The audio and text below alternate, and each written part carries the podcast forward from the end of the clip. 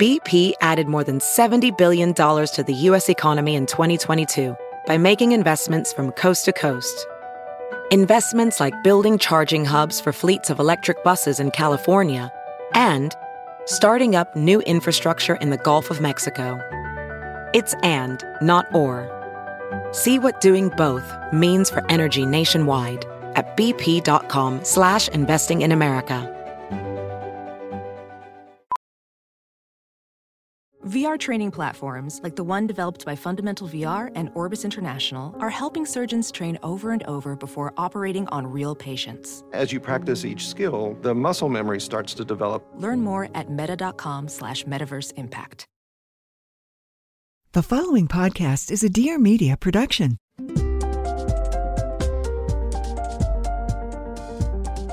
Hello, and welcome to Raising Good Humans. I'm Dr. Aliza Pressman, and today it's just you and me. I'm answering listener questions. I'm going to go over things like learning from mistakes, dealing with failures and losing, when to start a sleepover playdate, getting rid of the pacifier, and grandparents with different parenting styles.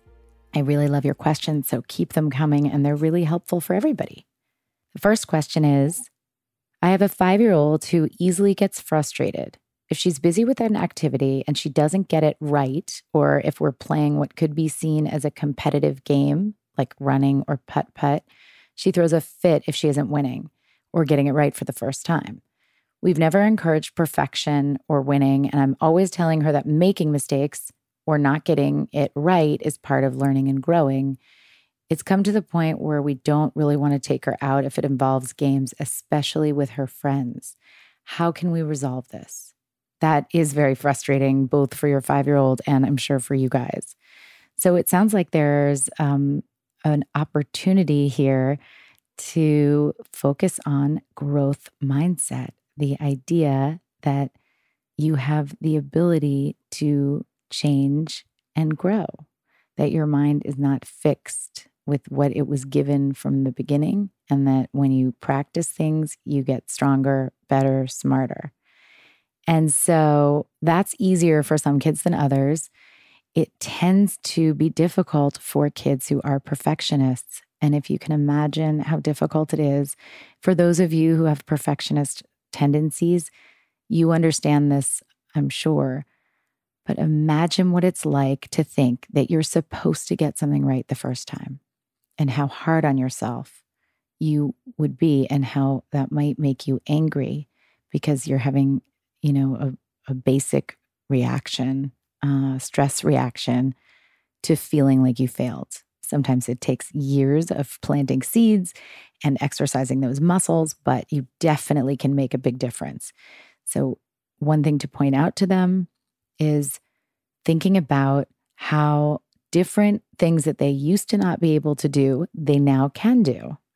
So you can remind them of different challenges that they took on in the past to get them to understand that, in fact, they are going to get better at something if they put in the effort. And you, if you can't think of anything, remind them what it was like when they were babies and they first were crawling and then they moved to walking and toddling and flopping around. And then they kind of could run but would fall in their face and then eventually became the agile little five year olds that they are.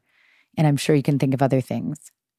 Also, important is to have these conversations not in the heat of the moment, but at another time. So I just want to make sure that that's clear. Other things you can do are change the messaging in the house for all people in the household because you can't really encourage this at school or with friends because you can't control what other people do, but you can control yourself. So if you catch yourself anytime you sound like your goal is to win or your goal is to get it right, or you did something awesome that day and it was because you won or got something right or it was perfect, that's when you want to check in with yourself and find a different thing to say. And these things can come across in the tiniest ways. And of course, I have no idea in this particular case, but for anybody else listening, you know, you could be setting a table and it has to look just so. And you correct what your child does when you've asked them to do it. And right away, the message isn't about their process, it's about the fact that it wasn't like up to your standards. So, if you want to help a kid not be a perfectionist, you have to make sure that you're comfortable with the lack of perfection. And that can be tricky. And by the way, that doesn't mean that they can't work their way up to setting a beautiful table. It just means that that's not what your focus is. Your focus is on figuring out what the process is. Some other things to do to work on having a growth mindset get rid of erasers anytime a kid uses an eraser before the age of six. So, really up through kindergarten, get rid of erasers because it erases mistakes. That leaves a very clear message, and you don't have to say it, but the idea of an eraser says we don't even want to revisit those mistakes. We don't want to acknowledge them. We want them to go away. When really, if you want it to be a beautiful oops, which is what I borrowed from a book called Beautiful Oops, and I think it's an incredible idea. If you want to see a mistake as a beautiful oops, then you have to keep the mistake right there in front of you so you can learn from it. And you might even be able to make something better because of it. So get rid of those erasers. Even when your kids are spelling something wrong, they ask you how to spell something, ask them how to sound it out. Of course, if they're even five year olds, you know, they're just learning how to write. They should not be focused on spelling, but they sometimes ask. Um, and if your child isn't, don't worry about it. They're still very young, but oftentimes they'll say, How do you spell something? Or they want to get it right. You want them to invent their spelling, to be creative about it, to think about the sound. And that's because when you sound out the words, you're really going to take risks if you're not worried about the spelling. You'll use bigger words. So you can develop a really rich language just from not having this attitude that you can't make mistakes. So it really is important for all sorts of growth. And you can model handling mistakes in a positive way. It's hard again in the moment, but it's great to help kids understand that mistakes are an opportunity for learning and practice, and that you really don't get to get really, really good at something without making the mistakes that help you figure out the key to getting better. So that's again something that you can model in your own acceptance of mistakes and continuing to practice and use different strategies if one isn't working. And also when you're praising your kids, praise process, not outcomes. So that it's not about anything at the end, it's about the process. That way, getting it right isn't something that you're going to even comment on. It's not even one of your goals. So it really can lurk in different ways. But in this particular case, this five year old is exhibiting very overt perfectionist traits. And that's great news for you because you can help her really work on letting go of what is incredibly stressful to feel. It's, an, it's no good to feel like you have to be perfect. The last thing I want to say about this is that when you lose, and you can't handle it, it also makes you forget about what the other person is experiencing. Well, if I don't want to lose and this is so awful, why am I not concerned about how awful someone else would feel when I win? So, the best thing to do, again, never in the moment, is, you know, before the moment when you are planning to play the game, say, what's our strategy for when you win or lose? What's the plan? Because we can't freak out. We can't make someone else feel bad if we win, because then that's a bummer. And at the same time, if somebody is happy because they won, we don't want to take away that happiness because we're feeling angry that we lost. So, what's a way to get through this at the end of the game where we're really thinking about the other person and also honoring our feelings? You might even ask them for an idea of something that they can do no matter what, win or lose. For example, a handshake to the opponent saying, Good game. That's all. So, those are my short suggestions, and uh, keep on working on that. Everybody can work on a growth mindset for life because we're all a work in progress. And I will put in the show notes actually the book that I love so much, Beautiful Oops. For the next question Hi, Dr. Aliza After listening to your episode on sleep, my four year old sometimes falls asleep in the car on the way home from school. I bring him home inside when we get home, and sometimes he'll wake up and we have a normal evening, but other times he stays asleep, so I'll just put him in his bed. The issue is, I'm worried about him going to bed without any dinner, plus bath, teeth, brushing, bathroom, normal activities. I tell myself that it's his body's way of saying he needs more sleep, and I'm trying to help him. Should I trust that he's okay? He's not going to starve and just let him sleep?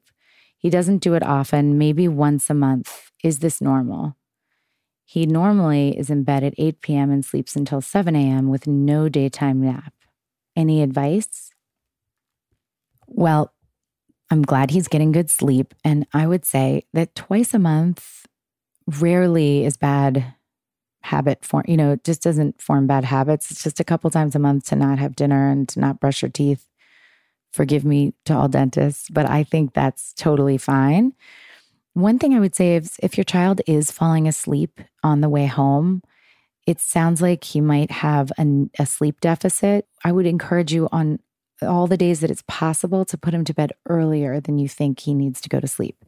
Kids usually have a set wake up time, but their bedtime can vary. And if you can put your child to bed earlier, he'll still wake up at the same time, but he'll get rid of that sleep deficit. And so you might not get into these situations. And I know that can be really tricky with timing of daycare and all of that. So you do the best you can.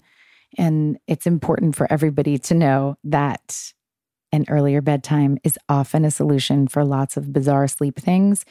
And also, one way to figure out the perfect bedtime is to pay attention for about a week to how quickly your child falls asleep. And if they're falling asleep within 20 to 30 minutes of hitting the pillow, then you found a great bedtime. But if they're staying up quite a bit after that, you either have too early of a bedtime or too late of a bedtime. So if a kid is staying up super late and they just can't fall asleep, sometimes that's actually because they're overtired. Um, so that's really how you can tell. But I have a sneaking suspicion in this case that if you just set an earlier bedtime, he will really thrive. And no matter what, you can always feel comfortable with a couple times a month things not going the right way. And it's usually totally fine. How do I know that my child is ready for a play date? My child was invited to a sleepover and I keep saying no, but now he really is interested in going. This is really up to the individual child and the parent. Um, as long as you feel comfortable with your child having a sleepover, and sometimes it really is that we don't feel comfortable, but they're super excited. And sometimes they actually think they're excited, but they're not at all ready and they get there and they burst into tears. So you want to know that they have kind of a sense of self awareness, that they know how to get along in situations where they might have conflict with their friends, you know, little conflicts because they're not going to have any, you know, they're they're going to spend the whole night together and things can get difficult. Um, so you want to make sure that they have good language to advocate for themselves and to, you know, tell the grown-ups in the house that they have to go to the bathroom or that they need some water or, you know, whatever it is, because sometimes kids can feel like, okay, I'm not home, so I don't know what to do, or I can't really ask that. So as long as they feel comfortable advocating for themselves that they have a, some self-awareness of what their needs are and how they're being perceived by the the other child so that conflicts can get resolved well and that it's a compatible friend that they sort of don't egg each other on but they actually can really just enjoy each other and have a nice time and they've had successful past play dates and they you know seem ready I would always encourage starting with a sleep under where they get to go over for the play date, they get to get in their pajamas and stay up way later than they're supposed to and have way worse food than they're supposed to have and all the fun stuff that goes on with play dates, but that you'll just come and kind of get them at the 11th hour. And if that goes well, then you, you can go ahead and try a sleepover. For some kids, they can do a kindergarten sleepover playdate. And for other kids, it takes until they're nine years old. You really have to encourage your kids to listen to the messages that they're giving themselves and also to not make too big of a deal of it so that they don't think like, that it's this huge event and that it's super scary or that they're on the other side of it supposed to be super excited. It's just a sleepover. Um, and it can be much nicer for you, the parent, if you feel confident in the parents whose house your child is a guest at. The other thing you can do is try some sleepovers at your house with kids who are more acclimated to sleepovers and see how your child fares. Usually, if it's a second child, they will be able to come over for a sleepover before a first child will be able to go over to someone else's house. Okay. Next question Do you have any advice or guidance on how to get grandparents on our same page? My parents watch my son frequently, and they definitely have a different blueprint when it comes to parenting and caregiving. I'm just trying to model some of the different mindful strategies and language that we want to be using, but they don't seem interested or willing to adapt to new techniques. I just cringe and definitely get triggered when I hear them say things like, don't be sad, or you want to do X like a big boy, right? Or saying, good job about every little thing our son does. I would just love some better consistency. Any thoughts? I so feel you. That can be really hard, um, especially if you don't have the kind of relationship with your parents or the, with the grandparents that enables you to really talk about why these things are important to you. What I will say is that having a relationship with grandparents, as long as they're loving and as long as it's relatively positive and safe, is really going to outweigh any of the negatives of their parenting style or grandparenting style. And so, the best thing that you can do is let go of all of your hopes and dreams for how they're going to parent your child when they're grandparenting.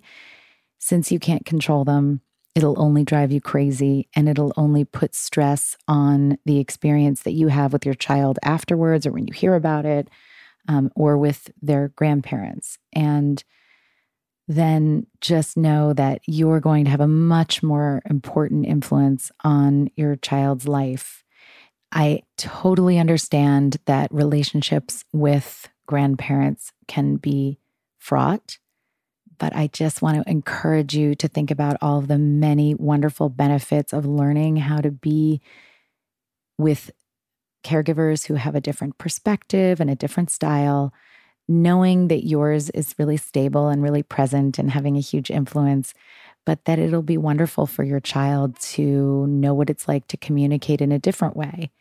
And they're going to be just fine. Okay, last question. My almost two and a half year old is addicted to her binky. Right now, I'm trying to enforce that this is only bedtime for her to use to soothe herself, but she's consistently asking for it and throwing a tantrum when she doesn't get it. When do I need to worry about her still using a binky? And is there a good strategy for phasing it out? Or is this something she will gradually give up on her own? Thanks for your help. Ah, the binky. The pacifier and when to get rid of it is such a big question. First, let me reassure you that pacifiers, for all of the bad rap they get, are actually really, really, really wonderful sources of soothing for children babies and um, have many benefits. So, a thumb and a pacifier sucker both have lower cortisol levels than their non sucking counterparts. That means that their stress hormone is lower because they have this sucking mechanism to help them self soothe. So, actually, sucking in the first year of life is really important and wonderful. And as long as you're not using it as um, kind of a plug for your child not to speak. Um, it's really a wonderful self soother and it's totally fine. After the first year of life, the American Academy of Pediatrics recommends that you get rid of it. For a number of reasons, that's a good idea. One, because it's good to follow the AAP we have to follow those guidelines to be as safe as possible, and they're always updating them, and it's important. But also, if your child is not having the pacifier outside of the crib and it's just for bedtime, and they have good speech and no issues with ear infections, then I really only the dentist is going to be super bummed out that you've kept the pacifier for this long.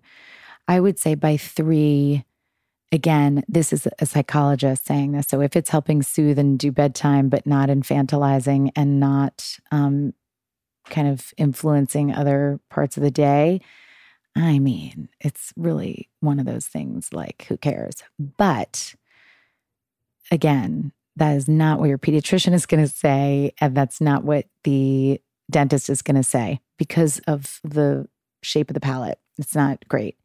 So I would say it's a good time to think about preparing to get rid of it. And there are a few ways you can do that.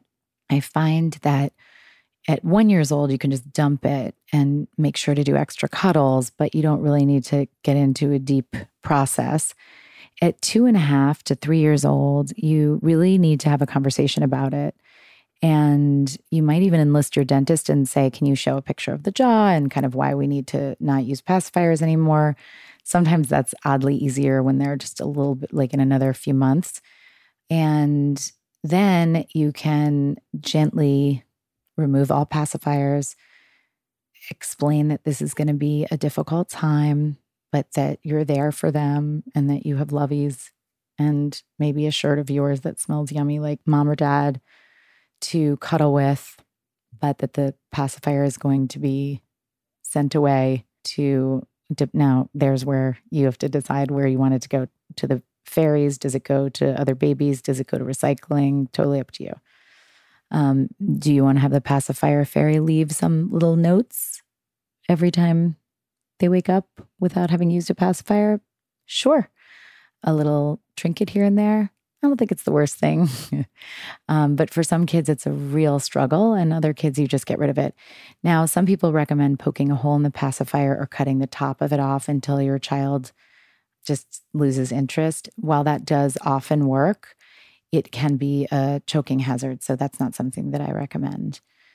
Anyway, I know that it's rogue, but as long as it's limited to the crib, it's not something to be super stressed about because there's going to be a time, and I wouldn't say a natural time. I think that unfortunately, I think if you ask anybody who was a thumb sucker, they they didn't stop for a very very long time because their thumb is attached. But there are very natural opportunities to end it. So when you switch to a big kid bed, you certainly don't want to transition multiple things at once because it can be difficult. So you want to give six weeks between transitions.